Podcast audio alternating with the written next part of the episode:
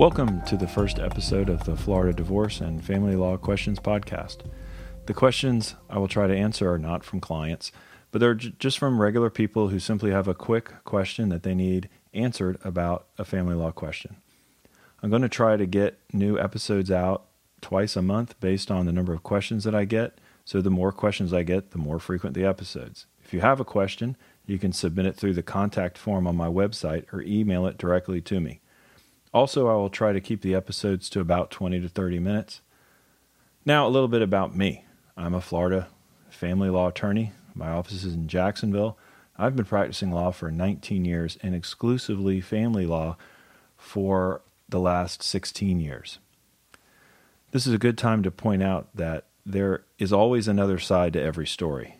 So my answers are given without knowledge of the whole story. It's also important to note that the Florida statutes give judges in family cases wide discretion to do what they think is fair. This leads to potentially different results before different judges, where neither judge's decision is wrong. So take my answers for what they are, my best guess with limited information. All right, our first question is from a husband in Newport Richey. He says that he and his wife have been married nine years and they have one child. Uh, his wife moved out about a year ago, and he says he has his child most of the time due to the wife's work schedule. Um, the wife has an apartment that she has a lease on, and that lease is ending soon. Uh, he also tells me that her name alone is on the mortgage for the house, and he doesn't say it, but I'll assume that both of their names are on the deed to the house. As a result of her lease ending soon, she is threatening to move back into the house and kick him out. He doesn't say what she intends to do with the child. Um, so his question is, can she do this? The short answer is not likely. She is very likely within her rights to move back into the house. It is her house after all. Um, just because the mortgage is in her name doesn't give her any special or higher rights than he does, um, and doesn't allow her to kick him out on a whim. Um, since the house was bought during the marriage, it's marital property. So the court uh, is perfectly, uh, well, not perfectly able to, but is that's what they're going to do. They're going to make a determination about who gets the house. Um, just real quick, marital property um, is just property that's acquired during the marriage. There are a lot of exceptions to this rule of what the court can and can't divide up. They're going to divide up your marital property. They're not going to divide up your non-marital property. Uh, non-marital property is generally um, assets that you acquired prior to the marriage, uh, an inheritance you got, a gift you got from, say, a family member that's not your spouse, Um, any income that you made off of non-marital property, and any asset that you might have, even if it was acquired during the marriage, that has been excluded by an, an agreement. And, and by agreement, I'm generally talking about like a, a prenuptial agreement, something like that. Um, generally, the court will also allow both of you to live, both parties to live in the house while the divorce is going on, uh, unless there's some kind of domestic violence. Then the violent person is probably going to get kicked out.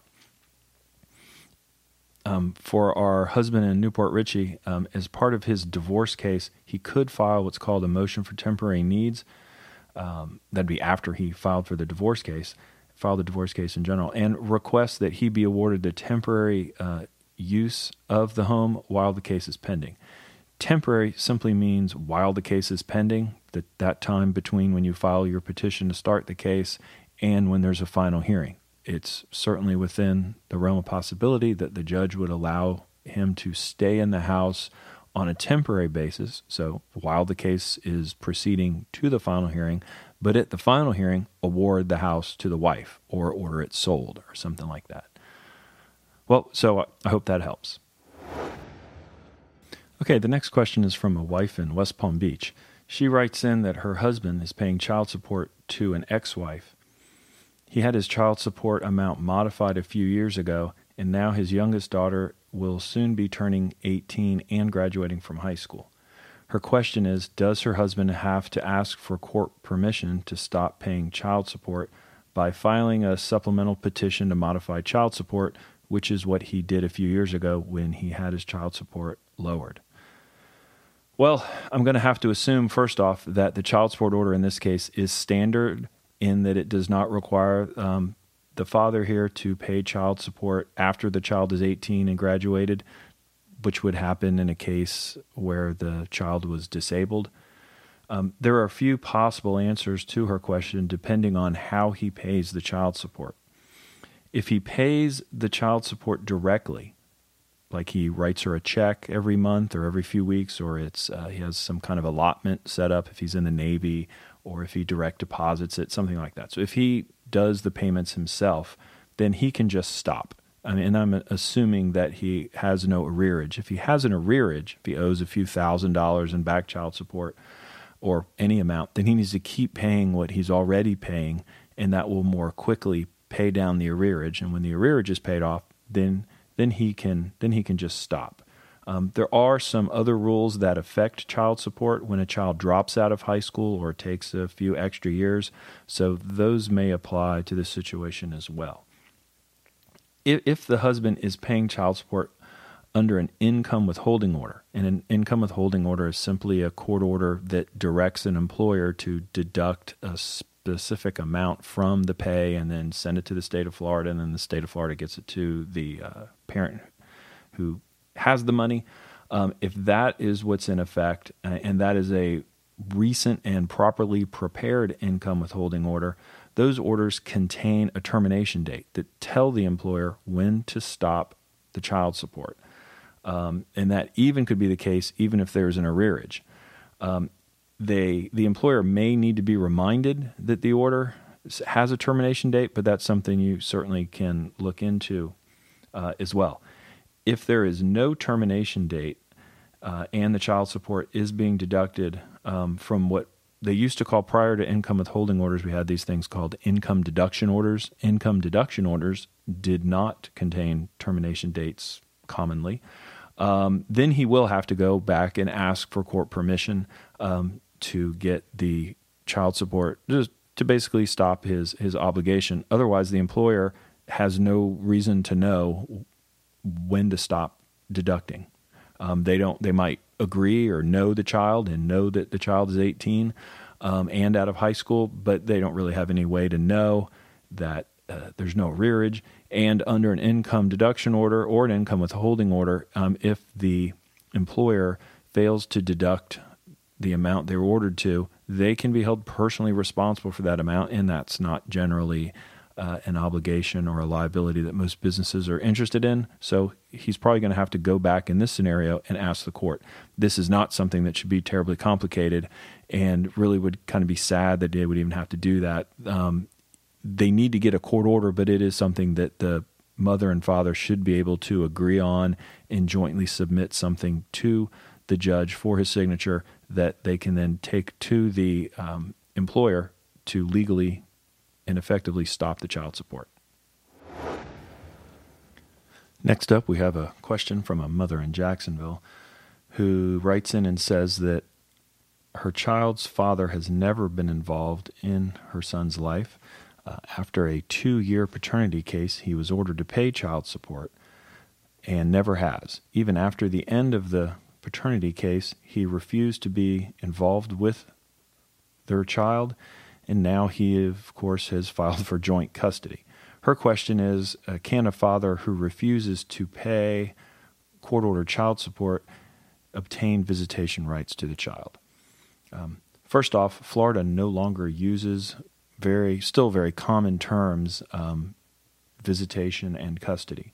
We now use the terms time sharing, uh, as in parents share the time of their child, and also there is no more custody in the state of Florida. Parents generally have what's called shared parental responsibility as opposed to sole parental responsibility.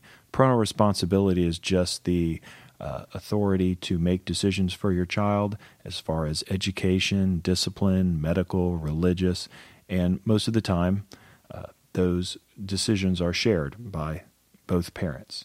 It's not usually one parent that makes all the decisions in a specific area or all decisions in all areas. Um, they're usually shared by both parents. Now, regarding the question, the short answer is yes. A parent who doesn't pay child support will still be able to see their child um, under the terms of a parenting plan um, established by a court or established by an agreement of the parties. In Florida, the ability to see your child is just by statute not linked to whether you pay child support. Judges and the leg- legislature have determined that it's generally in the child's best interest to spend time with their parents, whether or not one of those parents is paying child support or not. Uh, it, however, it is incorrect to say that child support and time sharing are not connected, while the right to see your child is, like I've already said, not dependent on whether you pay child support. The number of nights that you spend with your child is a factor used in the calculation of child support. Lastly, and with all due respect to this mother, obviously I don't know her and we haven't spoken, but I do get the impression that she wants to deny the father um, time with the child since he's not paying and since he has a history of not being involved. It's the history of not being involved which really is more important. Um, denying the father contact with the child will only make her look bad if she ever has to sit in front of a judge and describe her actions and motivations. Um, it, it's certainly not in the best interest of a child to take a child at any age and put them with a person, even if that person is their father, um, who they really don't know and have spent very, very little time with. Um, that might be the best way to go after a get reacquainted period, which could take a year, which could take a few weeks. That really just depends on the age and maturity of the child. Um, but just to cut everything off simply because they're not paying, um, you're not allowed to do that. All right, our next question comes from West Palm Beach, where an ex-wife writes that she has three children with her ex-husband who she divorced about ten years ago.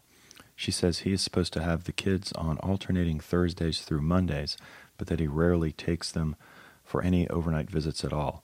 As a result, she has them most of the time, even on the weekends. She describes herself as being irked that he's saving money by not being with the children, and she also points out that he rarely chips in for um, any other expenses that are not specifically mentioned in the final judgment.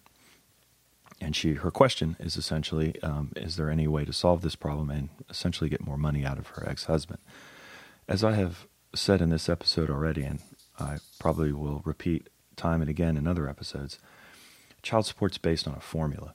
One of the fairly recent changes to the child support law um, allows for a reduction in the child support amount where the paying parent has the children for more than twenty percent of the overnights um, over the course of a year. The prior law also allowed for a reduction, but the reduction itself didn't kick in until the paying parent had over forty percent of the nights with the children. Um, the math in those situations um, is the same under the old law and the new law. It's just that the reduction didn't start until forty percent. You get the same reduction now uh, as you did back then. It's just it didn't start until forty percent, where now it starts at twenty percent. And in my experience, just about everybody gets some reduction if they're they live near their children and really want to see them in or any part of their life. They'll get at least a small reduction. As the number of nights increases, the reduction itself will increase. So I really think that the purpose of the new law was to recognize that there was an expense um, to the paying parent of these children um, associated with having them so often. And the legislature just made the uh, decision that that cutoff point would be twenty percent. Also, the purpose of child support itself is to pay for children's expenses, clothing, food, a slightly larger house or apartment because you have the children, and other uh, expenses associated with having a child.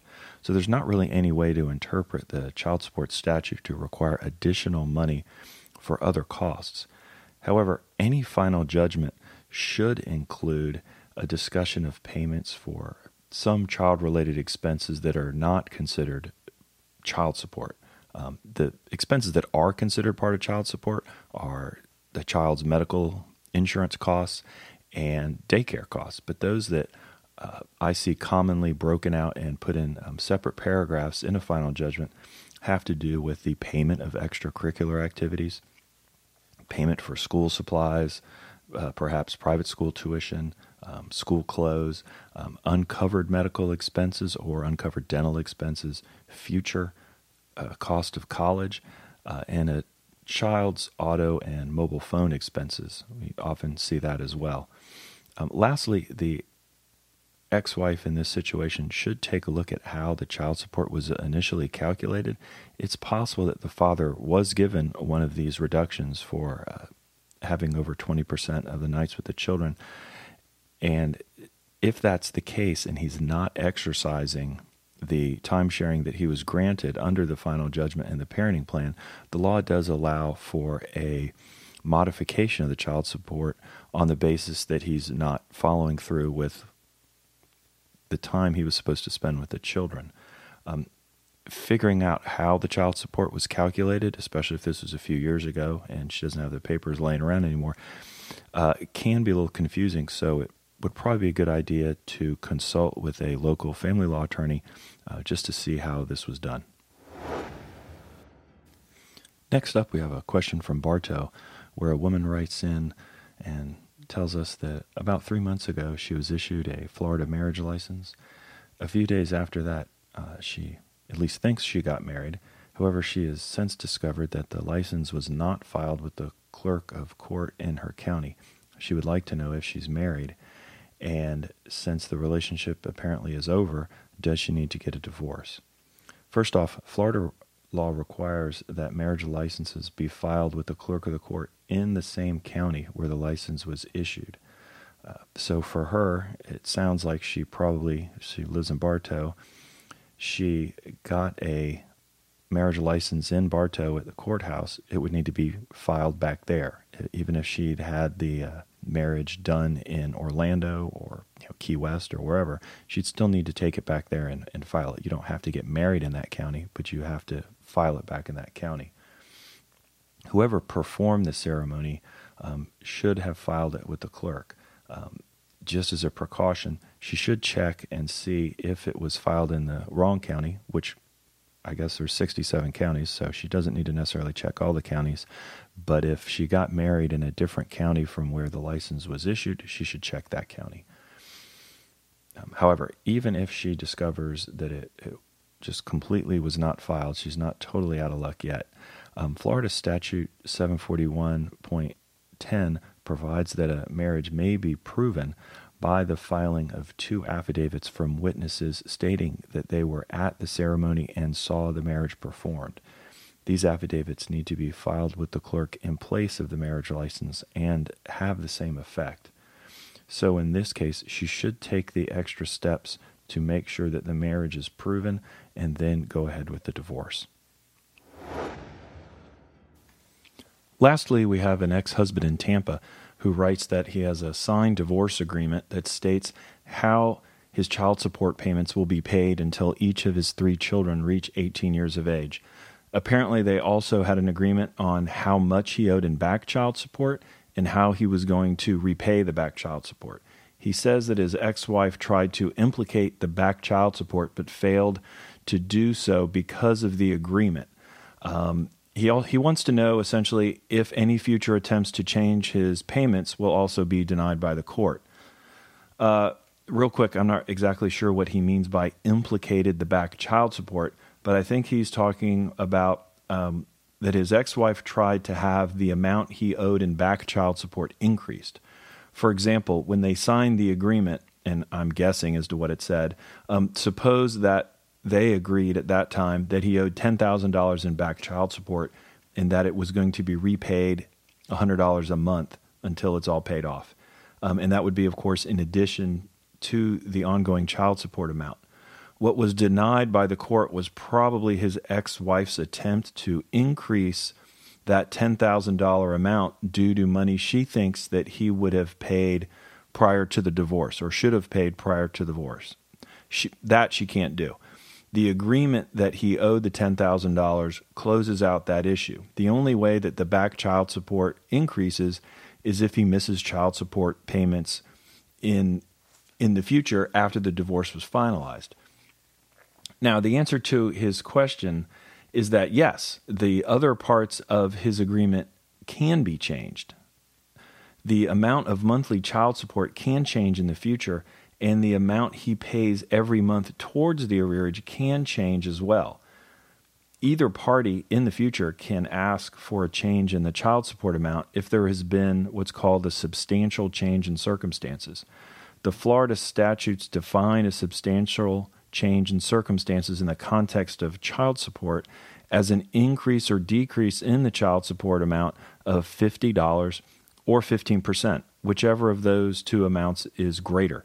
Since child support is based on a formula, if some of the factors change, then the resulting child support amount can change as well.